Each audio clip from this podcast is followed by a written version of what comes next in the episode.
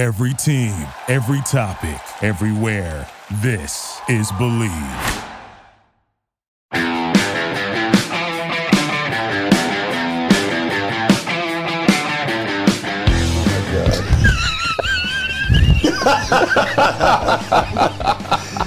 Tommy, Ocean Chinook or Puget Sound Coho? What is your palate favorite? And you drop that kokanee on top of that barn door halibut's head, 67 feet of water, and he was not happy about that. Well, I don't know. What do you think? Boxers or briefs? Ooh, I'm gonna have to go with a European cut speedo. Fantastic. Excellent choice. I love tuna. I do love tuna. Heck yeah! hey, you know, I have a buddy who refers to Canadian geese as flying carp. Obviously, he's not cooking them. He clearly. Right. Oh, ocean snook. Seriously? Hands down. Really? Hands down. I don't fish for coho. Ah, good point. Hey, speaking of grind, can you tell the difference between ground deer and ground elk? Honestly, taste the difference. You know, Dwayne, we only get one chance to live this life. And you will always regret the things that you don't do. So, you know what I tell people? Buy the damn boat. Hey, you know, the facts are some days are just a grind. Welcome to Fish Hunt Northwest, the number one fishing and hunting talk show throughout the Pacific Northwest and beyond. Now, here's your host, Dwayne England, and of course, the infamous Tommy Donlin. Hey, good evening, and welcome to Fish Hunt Northwest. Dwayne England, Tommy Donlin. Back in studio, buddy. Hey, hey. 6 p.m. Thursday. We are live from the Fish Hunt Northwest studios located here in Olympia, Washington. Thanks for tuning in. Got another great show lined up. We do. Lots of stuff happening. Even though the weather doesn't seem to be all that conducive to be out and getting stuff done, there is there is stuff to get done, right? There is, and there's places to go where you can get it done. There's places to go where you can get it done. Uh, some of that would not include here currently on the west side, but uh, we'll get to that. First and foremost, I want to remind everybody, first of all, thanks for joining us this evening. If you got uh, questions, comments, or whatever, go ahead and pop them on here. We'll try to get to as many of those as we can throughout the show, as we're always watching. And uh, I want to remind folks, hey, jump over to our YouTube channel if you would. Give us a subscribe over there. Help us build our numbers on that platform. Really appreciate you taking the time to do so. And stop by our um, our webpage. If you have not, check out our webpage. Everything we have going on pretty much also lives there on the webpage at uh, www.fishhuntnw.com. The online store is there. Still have a lot of things in inventory we're getting rid of, stuff going out the door daily, weekly, shipping out a lot of stuff as of late, which is great. Uh, new items on order, new graphics being designed, and plenty of stuff we're going to have on hand for the Sportsman Show. Let's keep our fingers crossed on that whole deal, huh? Yeah. Holy Let's, let's not cancel that. Uh, that and the boat show. We're going to have a very busy first of the year as we roll into January, February. I can see a lot of things happening. So let's hope we can get there in that regard. But uh, yeah, please do us a favor. Jump over to www.fishhuntnw.com. Check out the webpage if you would. Uh, with that, Tommy, lots going around, uh, going on around. First of all, our uh, heartfelt uh, shout out to all the folks affected by the floods. Last week, last Thursday, when we were sitting here, we were talking about how much rain was coming. We looked at some of the forecasts, looked at the potential for river gauges going off the charts. I had said, boy, that Skagit looks to be dangerous, going to go up to extremely high levels, almost record setting. Uh, ended up being the fifth highest on record really? for the history of recording the Skagit. So that's that's getting up there. It was it was uh, it was on the up. You know, looking at uh, setting a new record, but yeah, it fell within the top five. You know, the difference nowadays, they have that thirty million dollars um, they invested up there at Mount Vernon in that uh, in that uh, fabricated wall that they can put in place, right? Pretty uh, pretty interesting. You're an engineer, so you look at that feat of engineering and go, they have a wall they can construct with crews, put in place ahead of the flooding, keeps, you know, it costs $30 million for that wall, but think about how many millions they saved. Right. Hundreds of millions of dollars, Yeah. right? And, and it's too bad not all of the government entities think that way. Right. You know, preventative maintenance. Yeah, right? preventative maintenance. So Yeah. they store that thing just if, in fact, they ever need to deploy it. Sure enough, they did this time. They got it in place. A couple feet of water came under the wall as uh, designed versus several feet of water blowing up. So, um, yeah, you know, uh, towns that were affected are still affected. The water is receding very slowly, and uh, people are people are struggling. So, I mean, you know, if you can help out in any way you can, if there's monies to be donated to certain causes, please try to find a way to do so. Uh, those folks are going to be struggling all the way on through the holidays. So, kind of sad to see what was happening. That being said, as the water drops, you know, the coho fisheries are, are going to be there. The the chum fisheries are uh, are happening. We got some got some good opportunity here. They opened the South Sound. They opened up some of these access areas to Chum. And let me tell you, the people now that the rain had subsided up until today, mm-hmm. the uh, the folks are showing up. Uh, there is a ton of chum in the South Sound. And I got to imagine as we get out on the coastal rivers, um, as they begin to drop, you're going to have some great opportunity on some chum fishing as well. And of course, November is synonymous with big coho. Mm-hmm. And for the rivers that are hatchery retention only, kind of sucks. We do have some late hatchery runs that will come into uh, come into play here. Um, but for a better part of it, a lot of these are some of the wild fish returns, bigger fish, so catch and release on those. But we are going to have some opportunity to keep some of these uh, late season, later season coho. And as the water drops, I think this coho forecast proved to be kind yeah. of on point. Yeah, one of a kind, phenomenal and a tremendous amount of coho that have been showing up for five months, depending on where, right? Mm-hmm. And so it's going to continue even after the water begins to drop here. So uh, we can look forward to some opportunity. It's all, not all doom and gloom. We didn't lose an entire season. We got some coho and chum to go after. Mm-hmm. Could be a good time. With that, uh, join us over at Mardon, Tommy. Mm-hmm. What do you think? I'm ready. I'm excited. I've never never done ducks or geese before.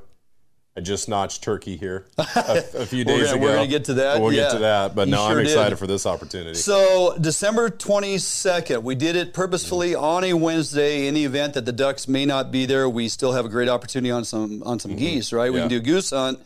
So, join us over at Mardon. This is with uh, Ross Outdoor Adventures, Shelby Ross, good buddy of ours. You guys have heard of him, seen him on the show, seen us over there hunting with him. Um, we are we are hunting ducks or geese. And this is an invite um, for anybody that wants to join us, make the drive over. We're going to show up there on Tuesday, um, check in. This includes lodging, dinner that evening, lunch the next day as we're out hunting, and a fully guided hunt, whether it's ducks or geese. 350 bucks. Yeah, that's awesome. That's a smoking yeah. deal. Do you know how many spots we have left on that hunt? Uh, I don't know. I was going to try to get a hold of Shelby today. Yeah. I failed in that. But uh, we will uh, make accommodations for you know as many as we can get over there. We can expand. Shelby can expand blinds. We could we could you know split up the groups or what have you. So we're looking forward to a really good good opportunity there. December twenty second.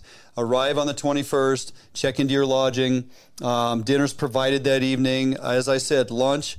And trust me when I say this, the duck kebabs, oh, either yeah, in the duck I've blind on the field the next day to die for. Okay? Did you have jalapeno poppers out there one yeah. one time mm-hmm. too? Yeah, all of it. Yeah. Oh man. The duck, the goose, the yeah. the poppers, the whole deal. So it's all included. And 350 bucks on a guided hunt. Take home some birds. Come hang out with like-minded folks. Shoot guns. Enjoy the day. Mm-hmm. Kill some birds. Going to be a fantastic time. I got persons messaging me throughout the week, getting a hold of Shelby. Call him up and. Uh, uh, you know, book your spot. Um, mm. We have uh, we have plenty of time to get that uh, still booked. Again, it's not till the 22nd, so once we get through Thanksgiving here and start working towards the front edge of December, we still got three weeks to get folks signed up after that. So, going to be a good time. Looking forward to getting a handful of folks over there with us. Okay. Um, any questions? Hey, hit us up here on the messenger, on our Facebook page, or even you know YouTube. We check messages often. You can email us via the uh, website. Um, any and all of it. We answer it all. So if you got questions on it, go ahead and ask. We'll get you squared away. All right, Tommy, Thanksgiving is just around the corner. Uh, I think I mentioned that. Next Thursday, we are out of studio because mm-hmm. we'll be enjoying the holiday with family. Mm-hmm. Speaking of which, the holiday decor. Have you noticed? We I got, got some extra. There's a fine piece of artwork. Yeah, right Thanksgiving decorations here on the front of the desk, provided by our four-year-old granddaughter Harper Lynn.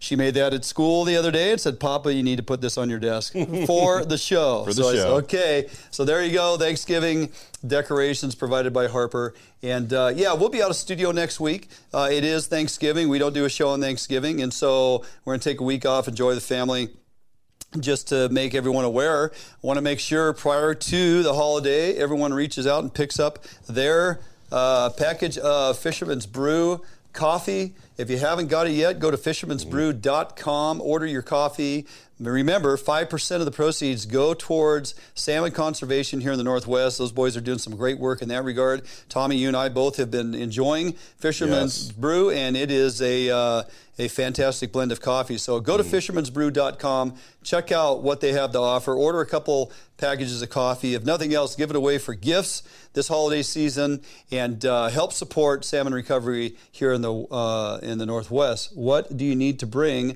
for the Mardon duck hunt? You need to bring warm clothes, a hunting license, remember your duck stamp, and of course a shotgun and probably some shells And a bottle of whiskey. and a bottle of whiskey. So, $350. You know, if you got questions, call up Shelby Ross, Ross Outdoor Adventures. Uh, he will get you squared away on what it is exactly you need to bring. Again, you'll arrive there Tuesday, late afternoon, early evening, check into your lodging, and then we'll all meet up for dinner and lay out the game plan for the next day. So, couldn't be more simple than that. Uh, going to be a fantastic time, and let's let's bring a bunch of people over there with us so we can all enjoy. Okay, uh, Tommy, with that, we're going to jump out for a quick break. Seems like we got the microphone issues resolved. Sorry for the little uh, dismay there. Well, before we do that, let's run down the show real quick. Tommy, we come back from the break. We're going to actually recap your hunt over at Kettle Falls. Very successful week. I'm curious the weather, the the difficulty with what the weather did. We're talking white-tailed deer, turkey opportunity. You cashed in on a lot. Yeah. A couple We, birds we and- notched quite a few tags. Yeah, notched quite a few days, tags. So can't wait to hear all about Yeah. that. We'll we'll delve into that definitely. Um, hey, we're bringing back the recipe of the week. Sherry and I spent the last weekend up there in Issaquah with Chef Jeff Maxfield at Finn's Bistro. We shot a number of recipes. Very excited to bring back some great recipes that Jeff has tonight. The venison gyro, well, euro. but It's, I think it's Euro. well, I know it's Yeah. gyro, but it's the venison gyro. So, uh, fantastic recipe and so delicious. Oh, yeah. And it's great. He's going to show you how to take a certain type of cut of meat that you normally would probably throw in the grinder. oh, really? Okay. Oh, yeah. Okay. Yep. Okay. And we turn it into something amazing. So make sure you stick around for that. Venison Euro, it's something to die for. Uh, later on the show, we're going to hear buddy Dave Calhoun. Dave Calhoun, owner and manufacturer of Northwest Rods. He's got an amazing Black Friday special coming up. Mm-hmm. He's got over 300 rods, 100 bucks a piece. You're not going to find this high quality of rods for little money. Yeah. As what Dave's pumping out the These door. These are finished rods, not blanks, but No, finished rods. full on finished rod, ready to go fishing. We'll get Dave on the phone. He'll tell you all about it, and you're going to make sure you don't miss that sale. And then, prior to closing out the show, you and I are going to have a great discussion on this steelhead management plan that they're crafting, drafting, the uh, the steelhead town halls that we've been following for the last several weeks. Number four installment is around the corner. Meeting yesterday at the commission. So much going on with that. We want to update everybody on the information and let it fall where it may, and see uh, see how mad or supportive you become in this whole deal. So again, lots of information to get through. Uh, we will get through it. Appreciate everybody joining in. Questions, please post them up. We're going to jump out for a quick commercial break. We come back. We'll be back here in studio with Mr. Tommy Donlan recapping his Kettle Falls hunt right here at Fish Hunt Northwest. Sportco, an outdoor emporium, is the largest local outfitter in the Northwest since 1975, providing thousands of people affordable outdoor gear. Make your next outdoor adventure more affordable by shopping at our warehouse style pricing. We are a local Scotty dealer offering sales, service, and repair. Located in Fife and Seattle, come visit us today. The outdoors await you.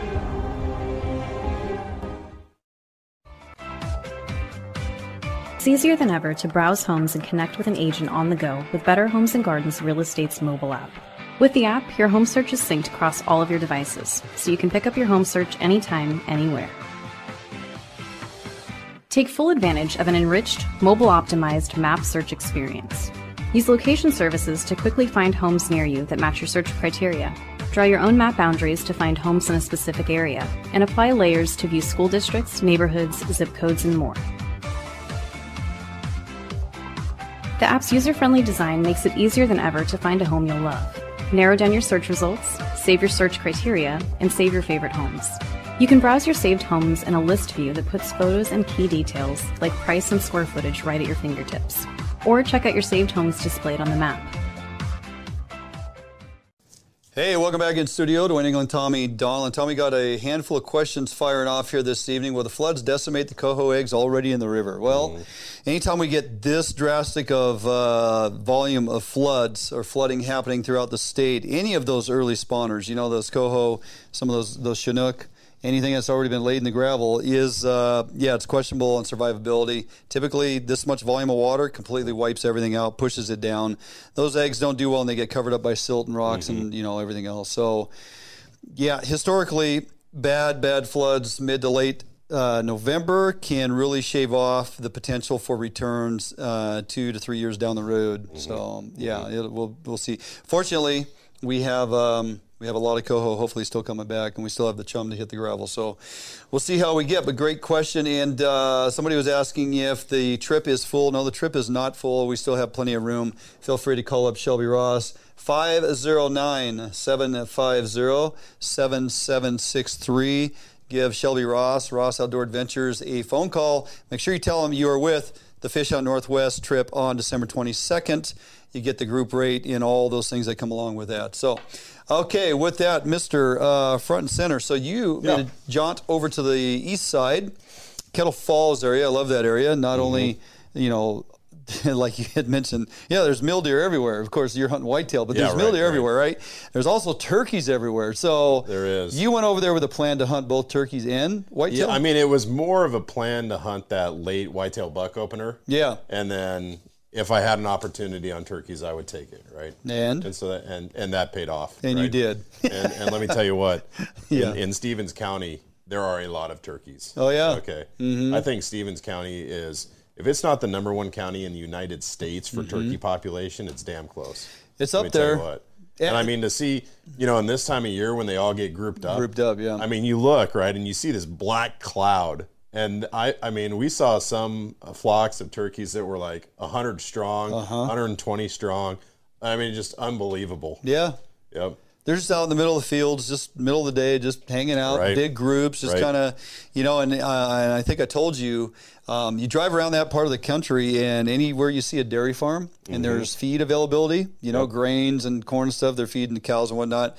The turkeys love to hang out on the fringe of those things, and then they all mm-hmm. just kind of like give the signal little high five, and they are in there. They freaking oh, decimate yeah. the the feeding areas. They just go in there, create yep. a huge uproar. Farmers hate it. The farmers hate them. And then they yep. uh, then they take off, and then right. they come back a couple hours later for another assault. This yep. goes on all day long. Right, right, and they poop everywhere. And the, the, I mean, the farmer farmers think they're rats, and I would say like you know, if, especially if you're trying to get a kid into hunting, that's a great area. Sure. Because, you know, those farmers are a lot more likely to let you hunt a turkey than a deer, right? Oh, yeah. It's it's not a, uh, a rifle round that you're sending by their house. Correct. It's, it's you know, shotgun. Shot. Mm-hmm. And so, um, you know, not a bad way to go if you don't have your own property over there. Not having yeah. hunted turkeys before, I thought your uh, I thought your ambush plan was top top shelf. It's like yeah. wow, way to use Mother Nature to your advantage. Talk a little bit about well, you know, and so we were with. we were hunting um, a little bit by Lake Roosevelt too, and so you know, and, and I just just to preface this whole thing. I'm not a turkey hunter, right? Right. I'm just kind of using what little intuition I have about turkeys to, to try to put a game plan together. And so, uh, you know, I spot this this giant flock of turkeys, right? And I'm like, well, they're gonna they're gonna see me. I don't have any chance to sneak up on them, just the way the terrain was laid out. Um, but right on the other side of where they were is the lake, huh. right, Lake Roosevelt. And so I'm like, you ever seen a turkey well, swim? They're not going to swim, right? yeah. so I go down there, and of course I bump them. I bump them over this little berm, and they they go towards the lake, and I, I go, oh, I know where they're going to come right up. Yeah. You know, they're going to be right here when they come right back over. They're not going to hang out on the beach all day. Sure. Right. And sure enough, you know, a couple minutes went by and here they come, one after the other, right? And I just pick one out, pop one, rack another round, pop another one. There's my turkeys. I'm done, right? Total success. Total so, success. So, so easy. Just hit the easy button. That's right. all it was. Yeah, yeah. that was good, man. Yep. You used a, a, definite boundary that you knew they couldn't go past. Right, right. And they had to turn around and come back up the hill. They had to. They you just had to. You just had to have more patience than them, right? Right, right. And that was pretty easy. They did not want to be down there. Yeah. Let me tell you what. They went over the hill, mm-hmm. and it wasn't two minutes. I mean, it was the easiest hunt that I've ever had in my life. They came right back up, all of them. And uh, uh, to your credit, you plucked both those birds. I plucked both of them. Yeah, yeah, yeah. Because I want to try to do um, kind of the the deep deep uh, deep fat fry turkey Yeah. method. Um, you know, because these birds they don't have a lot of fat, right? They do not. and so They will cook fast. kind of the methodology I'm thinking is you got to keep the moisture in there and everything. Mm-hmm. Yeah. Um, but yeah, I'm excited to have them. Oh, I bet they're going to be delicious. yeah. We have we've had wild bird. I've plucked them before and cooked them, you know, oven roasted and just amazing. They definitely do not have as much fat, and the meat's a little Mm-hmm. darker than your, you know, farm fresh raised, Yeah. fattened up bird. But uh, like any wild game or uh, you know fish or fowl, they're they're lean, right? So, They yeah. Mm-hmm. but they are delicious. So uh, nicely done. Way to get that done. Yeah, So that wasn't even the primary mission. No, I that mean was that was just, just like an uh, added bonus. You know, my father-in-law, he's like, hey, you know, bring your shotgun. There's a lot of turkeys over here. Oh, okay. You know, and it's like, okay, yeah, I'll bring my shotgun. Take a And- couple tags up. And yeah. as soon as I saw him, I'm like, oh yeah, drop, you know, put down the six five, pick up the shotgun, go down there and get it done. well, perfect. So that was Awesome. phenomenal. But you know, so the reason that we were over there was the the late whitetail buck opener. Yeah. Um, runs for you know just over a week long, Mm-hmm. and um, this is like one of my favorite hunts because if you hit it right, if you get the right amount of weather, um, this can turn into a rut hunt, right? Well, last year These you had snow. Oh yeah, we had snow on the 15th of November. Yeah. and those bucks just snapped into the rut. I mean, and it was so blatantly obvious. You know, you're not really seeing a lot of bucks, seeing the does, and then all of a sudden, boom, there's a buck, there's a buck, there's Mm-hmm. a buck, right, left and right. And uh, I picked one out, and that, it, that last year it was it was a no brainer. Um, this year, it it the weather was not on our side. It was horrible.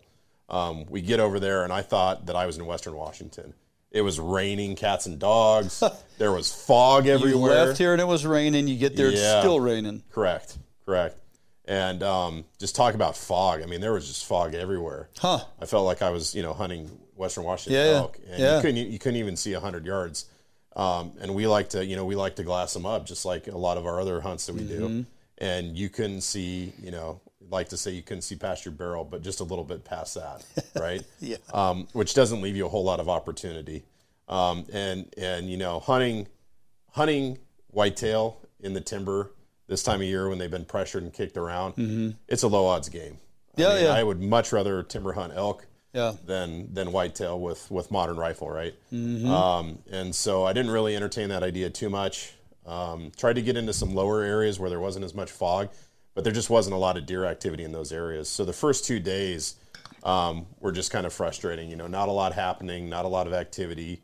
Um, really not trying to hunt the areas we wanted to hunt, just trying to hunt areas where we could see and it didn't really it didn't pan out. And then we went from kind of that rain fog weather, and third day it was like blowing forty, Oh. you know, and and all of a sudden the temperature went through the roof, went up like twenty five degrees, and it was over it was over sixty degrees over there. No and kidding. the wind was just Just howling, howling. You know, and the deer don't like that either, right? When you got all that movement in the trees, Yeah. they're just like, you know, little schizophrenics just running. And were you looking at the weather at that point going, what do we got? I mean, can we salvage this thing in the next couple days? Are we going to have a turn of the weather here? I mean, Mm-hmm. Right. or is this it? This is what we're up against? Right, that's what I was wondering. I, I was checking the weather constantly, and then I saw, you know, okay, well, on that fourth day, the weather, the the, the wind's going to die down, and it's going to drop. The temperature is going to absolutely drop, right? And it did. It got into the twenties, and I'm thinking, okay, here we go. And then the night before, right as it was starting to drop, I look up. And there's the moon, right? you know, if it's not one thing, it's another. Full moon? So here's this full moon, and I'm like, Oh, those man. stupid deer. You know, the wind died down. They're going to be feeding all day, uh, or all night. All night, all yeah. night. I mean, Yep. and um, and sure enough, they fed all night. Sure. right. So you get you know get up the next morning. It's nice and cold. Mm-hmm. Um, it's clear though, and we didn't we didn't see hardly anything that next morning. Right, and this is this is our last day. This is day number four. Um, and you know before that, I had seen I'd seen a spike that I passed on, and I had seen um, you know uh, I don't know if it was a two or a three point, but it was giving me that whitetail wave. You know, the big the big whitetail going back and forth saying, nah, Uh huh. Not today. not today, brother, not yeah. today, right? See you later. yep. Um, and so, you know, I'm thinking, okay, well, they're going to come out at some point today. They're going to come out at some point because this is the, really the first good weather, solid weather day that we had. Nice and cold, and they need to feed. Um, and sure enough, it just started coming together. So um, I was hunting with uh, my wife and Junior, and so we're doing we're doing pretty easy hunts. You know? Sure. this is not like Yeah. your your grueling elk hunt where I'm putting 50 miles right on on the boots. This is pretty pretty easy. We're looking into some timbered areas that have, you know, maybe some small grassy areas amongst the timber, right? And trying to catch movement in the timber um, and and hopefully spot a buck. And um, sure enough, it's it's timber that I'd been glassing, you know, the past couple days when the fog allowed. Nothing, nothing, nothing. And I look down. I'm at the top of this ridge. I look down, and there's Mr. Whitetail Buck. You know, and and uh, and I'm like, this is it. Yeah. this is it, right? Yeah, yeah. And um, just I didn't even range him because I'm like, okay, you know, usually I'm I'm ranging. So this was about 100 130 yards. I think it it ended up doping out 139. And I put the crosshairs on him. Didn't even think. Pulled the trigger. Boom. He was facing me. He wasn't. Didn't even give me a broadside shot. Pulled the trigger. Um, I knew I got him immediately because they did that. You know, they do that big jump, big kick, and then they run downhill. Right. Mm-hmm. Yeah, yeah. That's exactly what he did. That double mule kick, Yeah. right? Yeah, Whether that's a him telltale with, sign. Yeah, it's telltale sign. Whether it's with an arrow or a, it doesn't matter. Yep. You punch them through the lungs. Telltale signs that double mule kick. Exactly. Yep. Every time. um, you know, and so saw that. I'm like, okay, you know, but then it's it, it- no matter what, no matter what they do in my mind, you know, it always goes through my head like, did I did I miss? did I miss? right. You know, um, I'm always questioning myself. Well, Um, especially when you see him run off. right? Yeah, you see him run off, and you I go, mean, how did he take Well, it's that? like your cow elk. right, You hit her the first time, right, yep. and you're like, God, did I miss? Did she did she feel it? She didn't she didn't move. Right? Yeah. And so you Right. know all these emotions go through your head, and then the and then the adrenaline just kicks in. You Mm-hmm. And I start hacking, right? Because I'm just like all jacked up. Oh, yeah. Um, and it doesn't matter, you know. And my this is not a super big buck. It was a you know it was a two by three. Yeah. Um, but it was our last day, and I went. You know, it was a great meat buck. Absolutely Um, great meat buck. And I was hunting with a couple other guys, you know, and the plan was we're going to split this deer, right? And so Yeah. I'm thinking, you know, this is this is our only chance. Yep. Um, I'm going to take this buck. And then um, that was about 12:45 on that fourth day. and then within the next three hours, the other two guys that are with me both shoot bucks. They both shoot They bucks. both shoot bucks. And one of those hunters was uh, this was his first hunt. Oh, Never hunted before. Um, shot two turkeys the day before, yeah. and then closed the deal on his first ever buck. Was he by himself when he shot it? He was. Do you know what to do? Uh, kind of. I mean- yes. I mean, we talked to him a lot about, Yeah, yeah, Um, you know, target recognition. Uh huh. No, number one, knowing the difference between a whitetail and a muley. Yeah, that's and so we, important. you know, so we hunted, you know, with him the first three days, Okay. and kind of set him up in an area where you know we knew um, he had a, an opportunity, and so he was well versed in identifying, you know, muley versus whitetail. We didn't want to have a situation where he shot a muley buck thinking it was a whitetail Sure. uh, and he didn't. And um, and then it's like always verify the headgear. You got to make sure that there's headgear on that on that sucker. That it Um, matches what is required for headgear, right? And he closed the deal, so we got you know one more one new hunter added to the uh, added to the community, which Yeah. is pretty awesome. Well, you know, uh, it just goes to show you the the weather you guys were up against for the first three and a half, four days. You know, three and a half days. Mm-hmm. You're able to get the turkey to you know go, Mm-hmm. but the fog, the rain, the wind, and as soon as you get that weather change, and that cold snap drops in, and eventually that weather stays cold for a few days. They may they may have opportunity to feed at night. They're going to have to come out and feed during the day. Mm-hmm. Yeah. because uh, cold temperatures means caloric burn. Caloric burn to Yep. keep body temperature up. To keep body temperature up, what do they need? They need more calories. So they're gonna have to go to the grocery store at some point. Fortunately for you guys that day, everybody was shopping, right? Yep. It's like that time of day is uh, Yep. conducive to them getting up and going. It is. Um, anywhere between 10 a.m. and 2 in the afternoon, you can get a lot of deer movement that point of day, right? And um, And we sure didn't, enough, you know, we didn't see it was enough weather to get them moving, but we did not see any hardcore like rut activity from the whitetail side of that. yeah, house. you didn't see any big bucks all of a sudden start showing up, right? right? And we didn't even see, you know, the bucks that we were seeing. We didn't see them, you know, pushing does, chasing Mm-hmm. does, things like that. On the muley side of the house, different story. Yeah, it sounds like they were- their, you they had a party going uh, on. they had a whole, yeah, I won't say it, but yeah, they had a party. That's a good way to put it. Yeah. um, it was full rut for the muley side of the house. Yeah. Um, whitetail, not so much. Right. So it's kind of interesting. Yeah. But I'm sure you know if you were there today, yesterday, I'm sure it's it's getting to be full on. The the weather, especially well, weather always affects it. But as you get into this November hunt, and you know, um, as we get towards uh, next week, Thanksgiving, late archery mule deer opportunity on the east side, Mm-hmm. Yeah. in certain counties.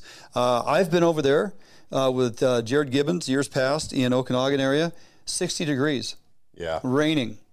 How much? How many deer do you think came t- came to the blind that day? Yeah.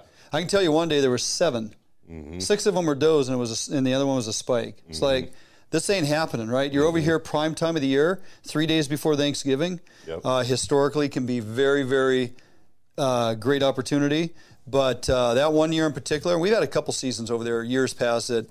It was pretty warm, and um, then you get a day or two of cold weather, and you just look forward to that, that temperature drop, and all of a sudden you got all kinds of activity, right? They Yep. got to come and feed and that whole thing. So, um, yeah, looks like I got a few hats on the desk. I do, uh, but we are giving away a Fisherman's Brew this evening, Tommy, getting folks ready for the holiday. So, Awesome. uh, we come back from the break. We're going to get our buddy Dave Calhoun on the phone. Tommy, we're going to talk some fishing rods in an amazing blowout Black Friday special coming up. You don't want to miss. Stick around. We'll be back after the break right here, Fish Hunt Northwest.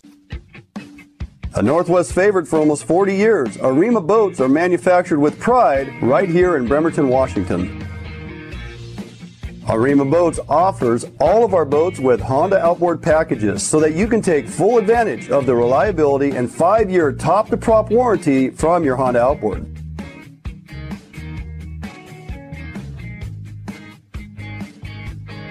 With literally thousands of Arima boats on the water throughout the Pacific Northwest, Arima boats are a proven hull design that offers incredible fuel economy and all of the amenities that a serious angler is looking for. All Arima boats are built without any structural wood materials. That is why we back our boats with a lifetime warranty. All of our Arima boats are designed to maximize deck space while also providing ample seating. Contact us today at Arima Boats for all your boating needs and let us help you get out on the water.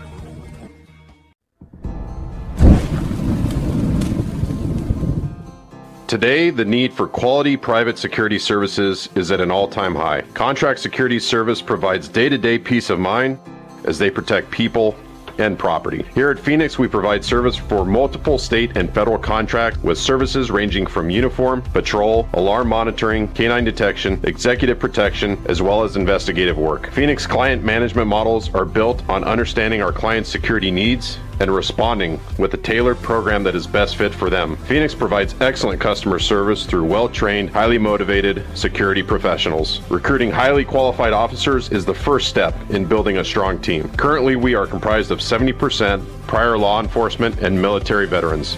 If you are prior military or law enforcement, go to www.phoenixprotectivecorps.com and apply today.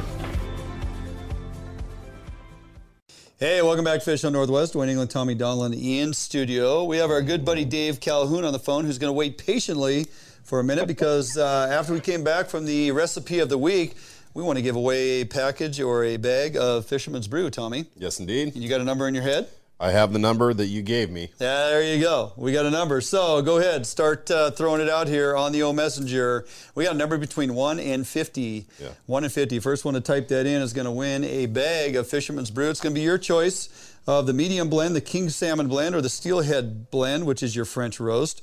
Uh, both fantastic in taste and quality. So, all right, numbers are starting to pile in. I'm watching the O ticker here. And have yet to see it. Yep. Moving along. This usually takes about 30 seconds or so. So for those not participating, just hang in there. We'll get Yeah. to this as soon as we can. Boy, nothing Cue yet. the Jeopardy music, please. Hmm, cue Yeah. the Jeopardy music. Well, So we're going the right direction. yeah, yeah. That's about all I can say. yeah, We're getting close No. there. Uh, Sid Russell, we're getting close. There you go. John Sullivan. John Sullivan, number 12. Way to go. right. Okay, John Sullivan, go ahead and message us up uh, with your phone number and your address, and we will get that shipped out to you. Hopefully, we get it in the mail here this next week before the holidays. We'll see. So, the number 12, John Sullivan. Thanks for playing, everybody. Moving right along, Dave Calhoun, owner of Northwest Rods, on the phone, patiently waiting. Sounds like you got one heck of a Black Friday sale coming up here, Mister.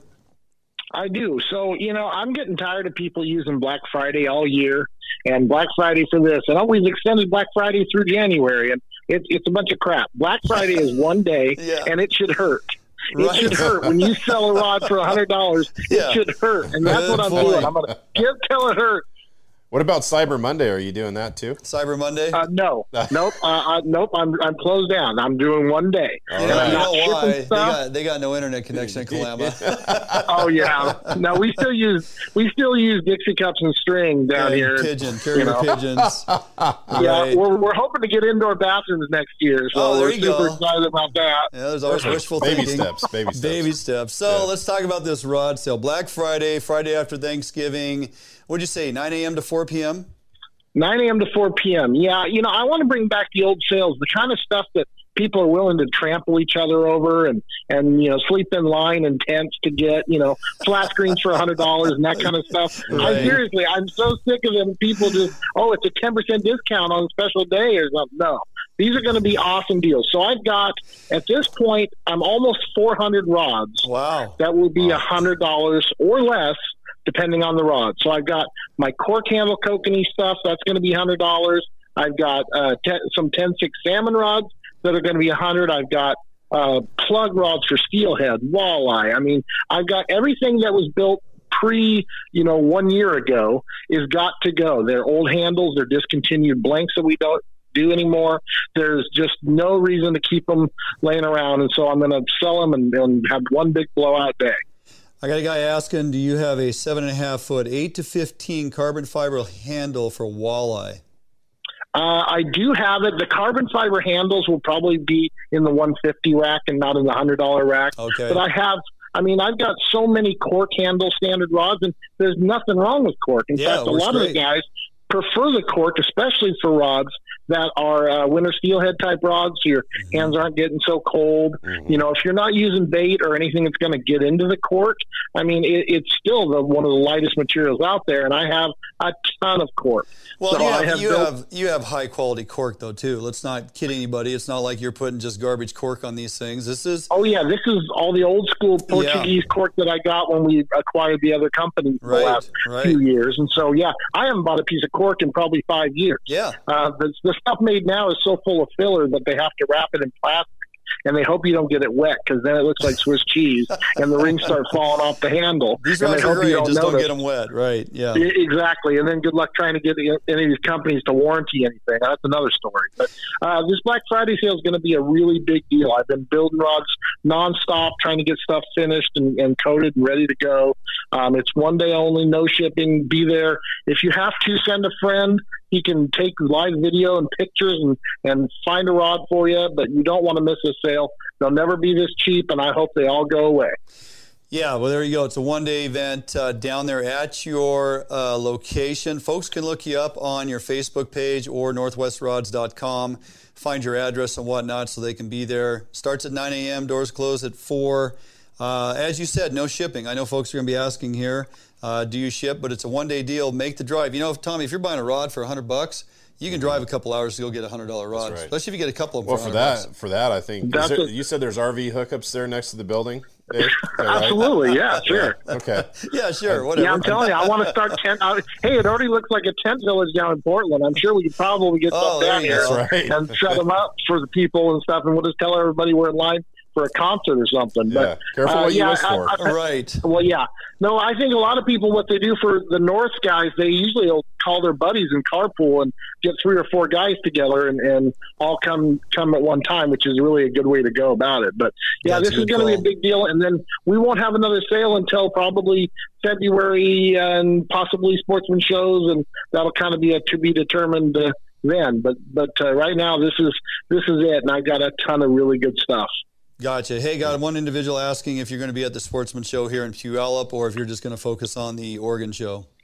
Uh, no, the Puyallup show for for many reasons just doesn't work for my my rods. Mhm. Uh, I will be there, but I won't be set up. And you know, it all comes down to masks. If they make us wear masks at the sportsman shows, I can't do it. Sure. So that that's really the, the biggest thing. And since everything's still kind of up in the air and we don't know, it takes so long to put these things together and to to plan stuff like that. So it's really going to be a game time decision Sure. for for like the Portland show. And it's sad. I mean, we have we both have many friends and people in this industry that are struggling just because that sportsman show was the biggest thing ever. Yeah, and I hope that that's not just a thing of the past. So we'll see. But I'll definitely be at Portland if it if it goes on and we don't have to wear masks. hey, are those uh, those kokanee rods you came out with last year? Those going for hundred bucks? Those got cork handles. Yes, the cork handle ones are hundred bucks. I have a bunch of the carbon fiber handle ones Okay. that are on the 150 rack, and I have a bunch of new things that I'll be launching. People will be able to see them, and they'll everything's going to be on sale. Even my most popular scorpion rod, which I can barely keep in stock, it's going to be on sale too. Not a hundred dollars, Right. but like you know, but just the fact that I have them again because I've been out for most of the year, and then I make fifty or a hundred, and then they're gone again, and it's it's a heck of a time trying to keep up. So Yeah. uh, those will all be on sale as well. So it's not just the the you know scratch and dents and the old discontinued stuff. I've got everything you know winter steelhead plug rods that's just around the corner. Yep. All my steelhead float rods with the carbon fiber grips. Right. Those are all going to be on sale too. Perfect. And Bob wants to know what about steelhead rods? Yes, I have. I probably have more steelhead rods than anything else. Gotcha. There we go. Well, fantastic. All right, Mister. Uh, not so sure we're going to be able to make it down there. We are uh, out of town for a day or two on the whole Thanksgiving holiday. So, but if I need something, I know where you live, so I'll just come down and get it. But uh, You got it, bro. all right, buddy. Well, appreciate you jumping on here tonight. Hopefully, a lot of people take advantage of it. That's one heck of a sale, and people got to uh, make sure they make the drive because it'll be well worth their time. Sounds good. Thanks for your time. Y'all be safe out there and uh, have a happy Thanksgiving. Yep, you too, You buddy. too. Talk to you soon. All right, see you. Bye, guys. Bye.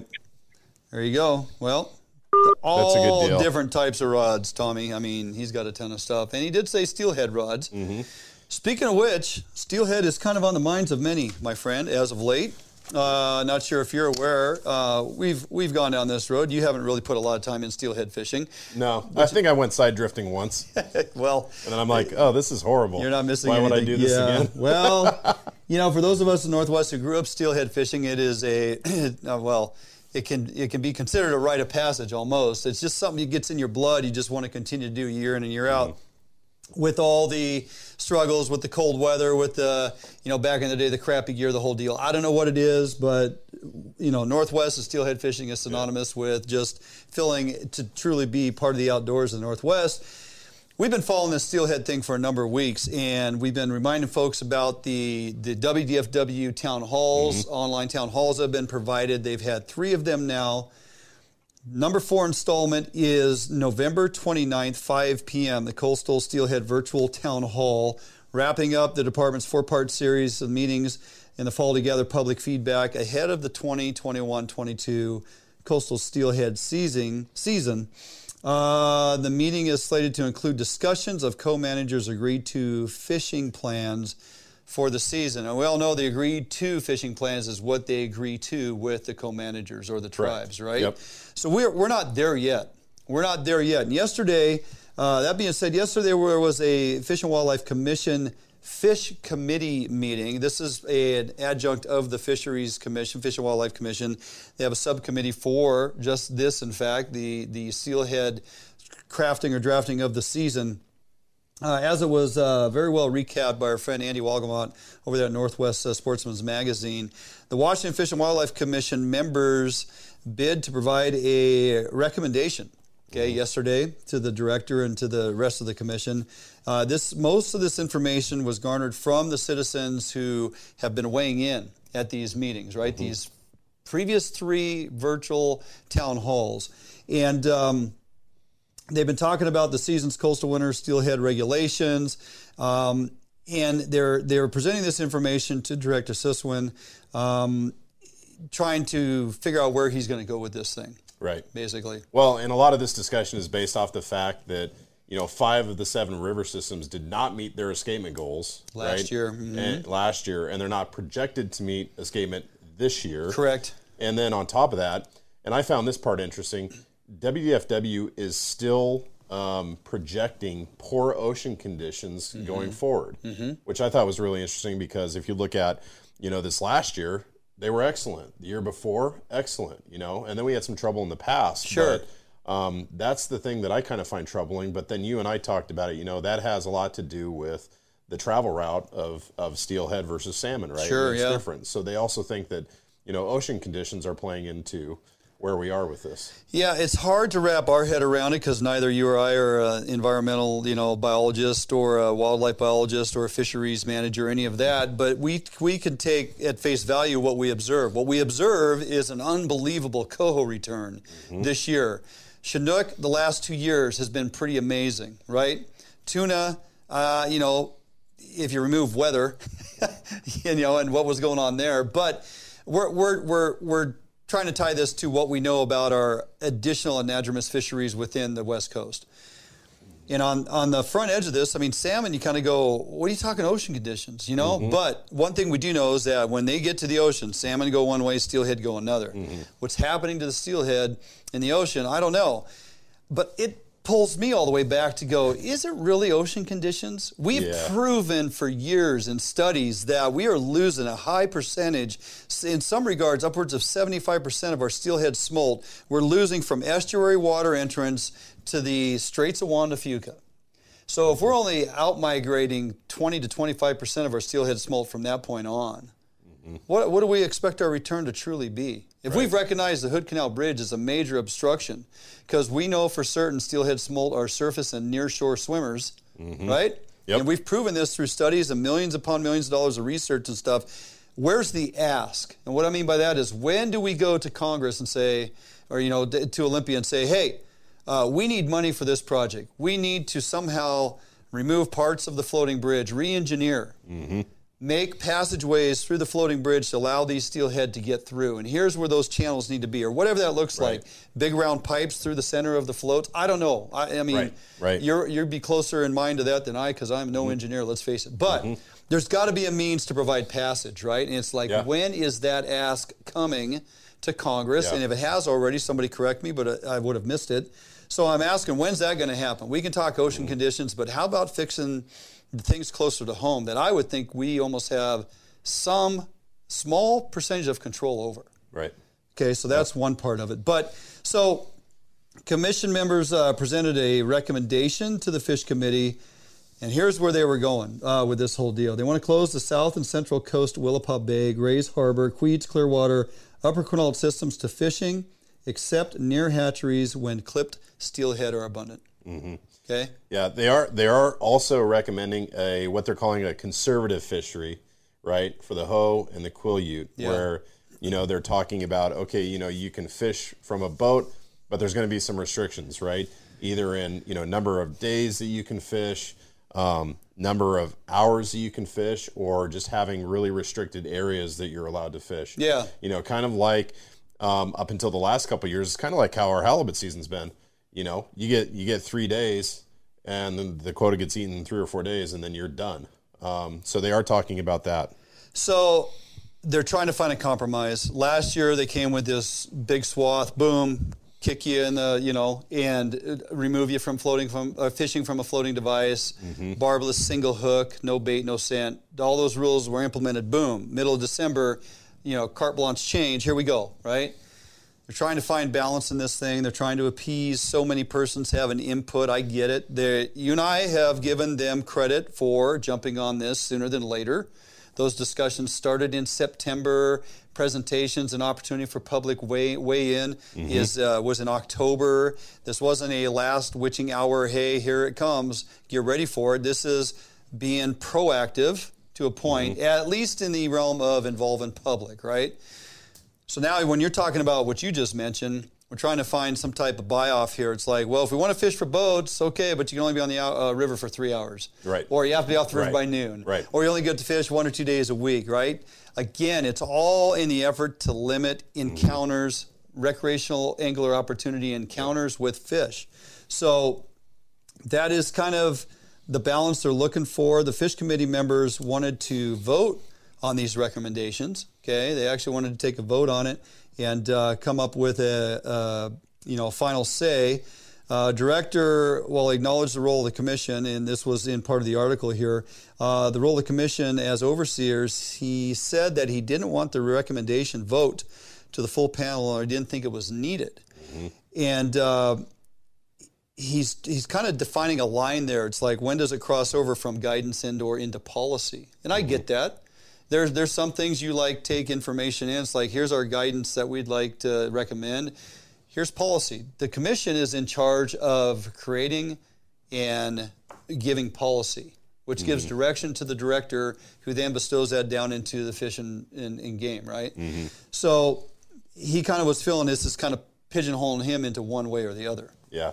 Well, and you know, a key point that we have to remember too is that um, this is a joint management effort, right? Yeah. There, there are co-managers in this effort. Correct, So yep. Before the season gets set, you know, his staffers have to come up with a management plan with those coastal tribes that everybody can agree to. Sure. And they're also very concerned about where we are with the health of our steelhead runs. And that's why no decisions will be finalized or put out there until you have those agreed to fisheries. It's no different than the North of Falcon process. We get a list of agreed to fisheries. They're called the LOAF. Yep. List of agreed to fisheries, right?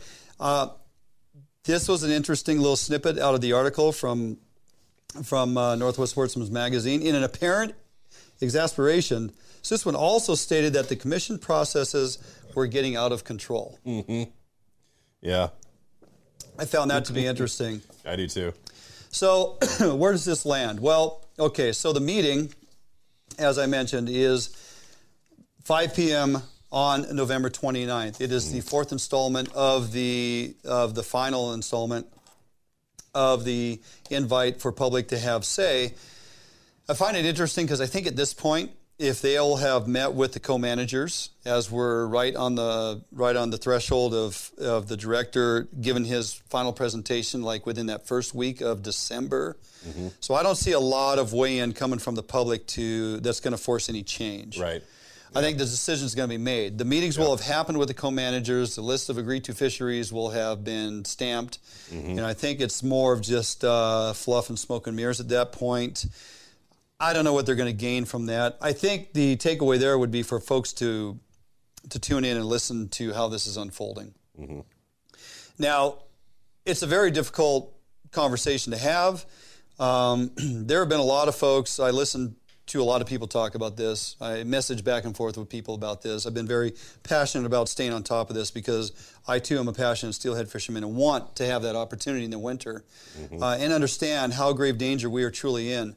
Look, if they think that simply by removing the recreational community once again from opportunity is going to save the steelhead, completely wrong. If people think that their vision is just that, you're completely wrong. Mm-hmm. I, WDFW is smart enough to recognize simply by removing us out of the equation is not going to bring back the steelhead.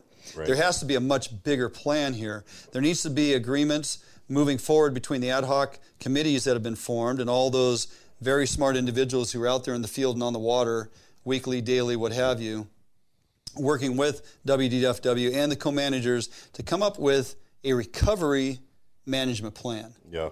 These band aid approaches, Tommy, and this reactionary management philosophy that we have fallen under for so many years, let's face it, it ain't working. Right. And they have to go back to a place where they're taking full accountability, right?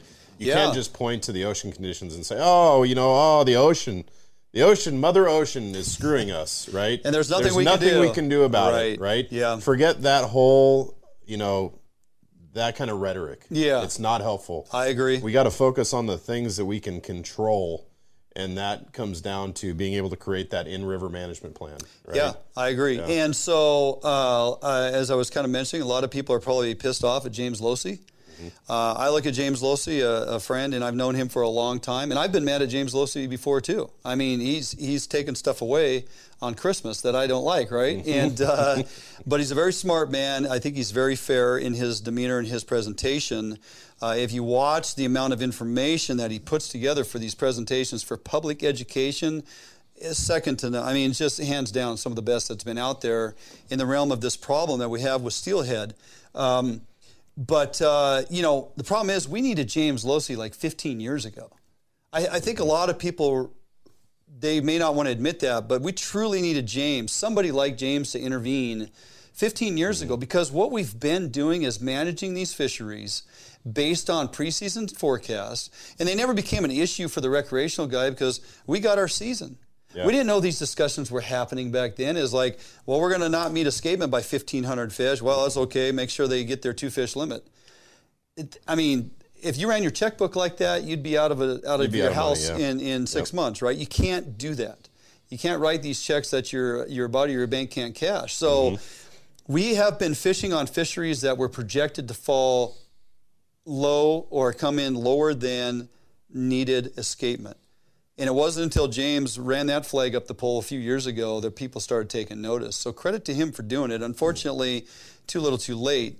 Not on him, but because the department, WDFW, you know, this where where have you been at 15 years ago? Yeah, we talked about declining fish runs, and I sat in a lot of meetings where people were pissed off and bitching about the fact that the tribes are taking too many fish, and we're not seeing the fish returns that we should, and and uh, you know we were still able to just catch and release wild fish like crazy, and it wasn't until a handful of years ago we stopped retaining wild fish. Right.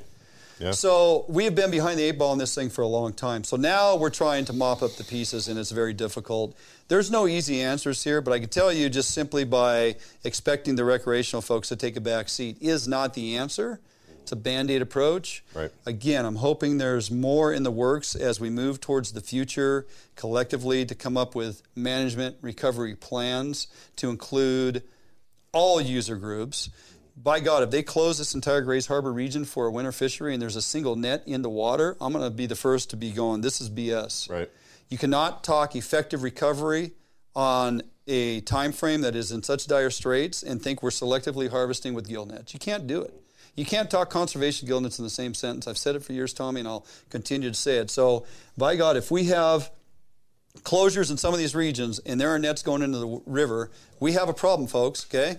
We will continue to have a problem, and the co managers aren't playing fair. Now, that being said, moving out to the coast, some of our tribal co managers have been very receptive. They've moved the needle, so to speak, on agreements in their fisheries. Um, how much they're going to cut back on percentage of take. The co managers are concerned about making sure we get enough wild fish on the gravel they've years past would look at us allowing our fish to go by foregone opportunity they see dollar signs. Now it's not really considered foregone opportunity. Conversations are more about we're letting those fish go so they can hit the gravel and they say well we're going to help you do that. I like that. That's good stuff. But if we are taking a back seat and commercial harvest is going on we're going to have an issue. So anyway enough on that. We will continue to follow this. Uh, I think it's important for folks to be educated on this regard.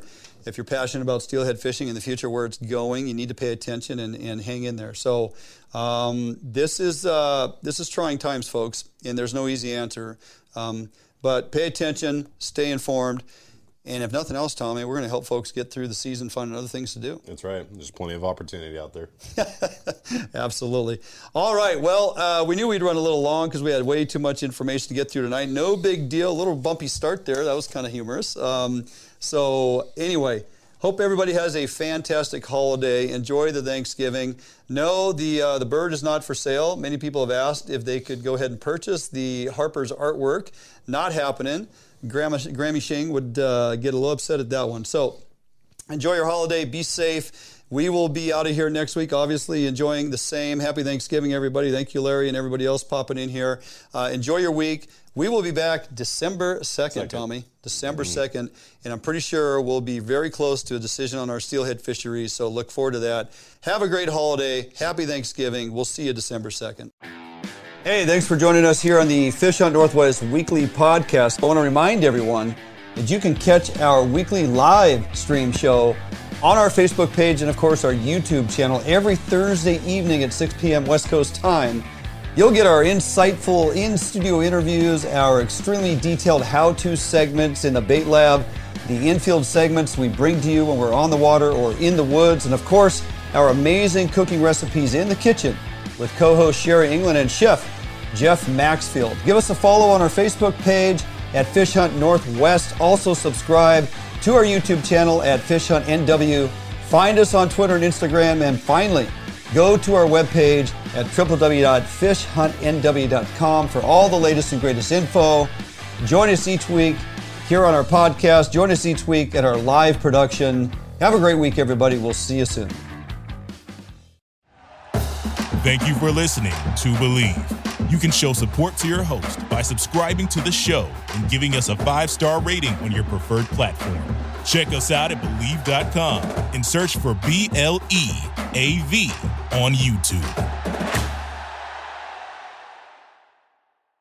Support for this podcast and the following message come from Corient. Corient provides wealth management services centered around you. They focus on exceeding your expectations and simplifying your life. Corient has been helping high achievers just like you enjoy their lives more fully, preserve their wealth, and provide for the people, causes, and communities they care about. As one of the largest integrated fee only registered investment advisors in the U.S., Corient has deeply experienced teams in 23 strategic locations. Corient has extensive knowledge spanning the full spectrum of planning, investing, lending, and money management disciplines. Leverage Corient's exclusive network of experts to craft custom solutions designed to help you reach your financial goals, no matter how complex they may be. Real wealth requires real solutions. For more information, connect with a wealth advisor today at corient.com. That's C O R I E N T.com. Corient.com.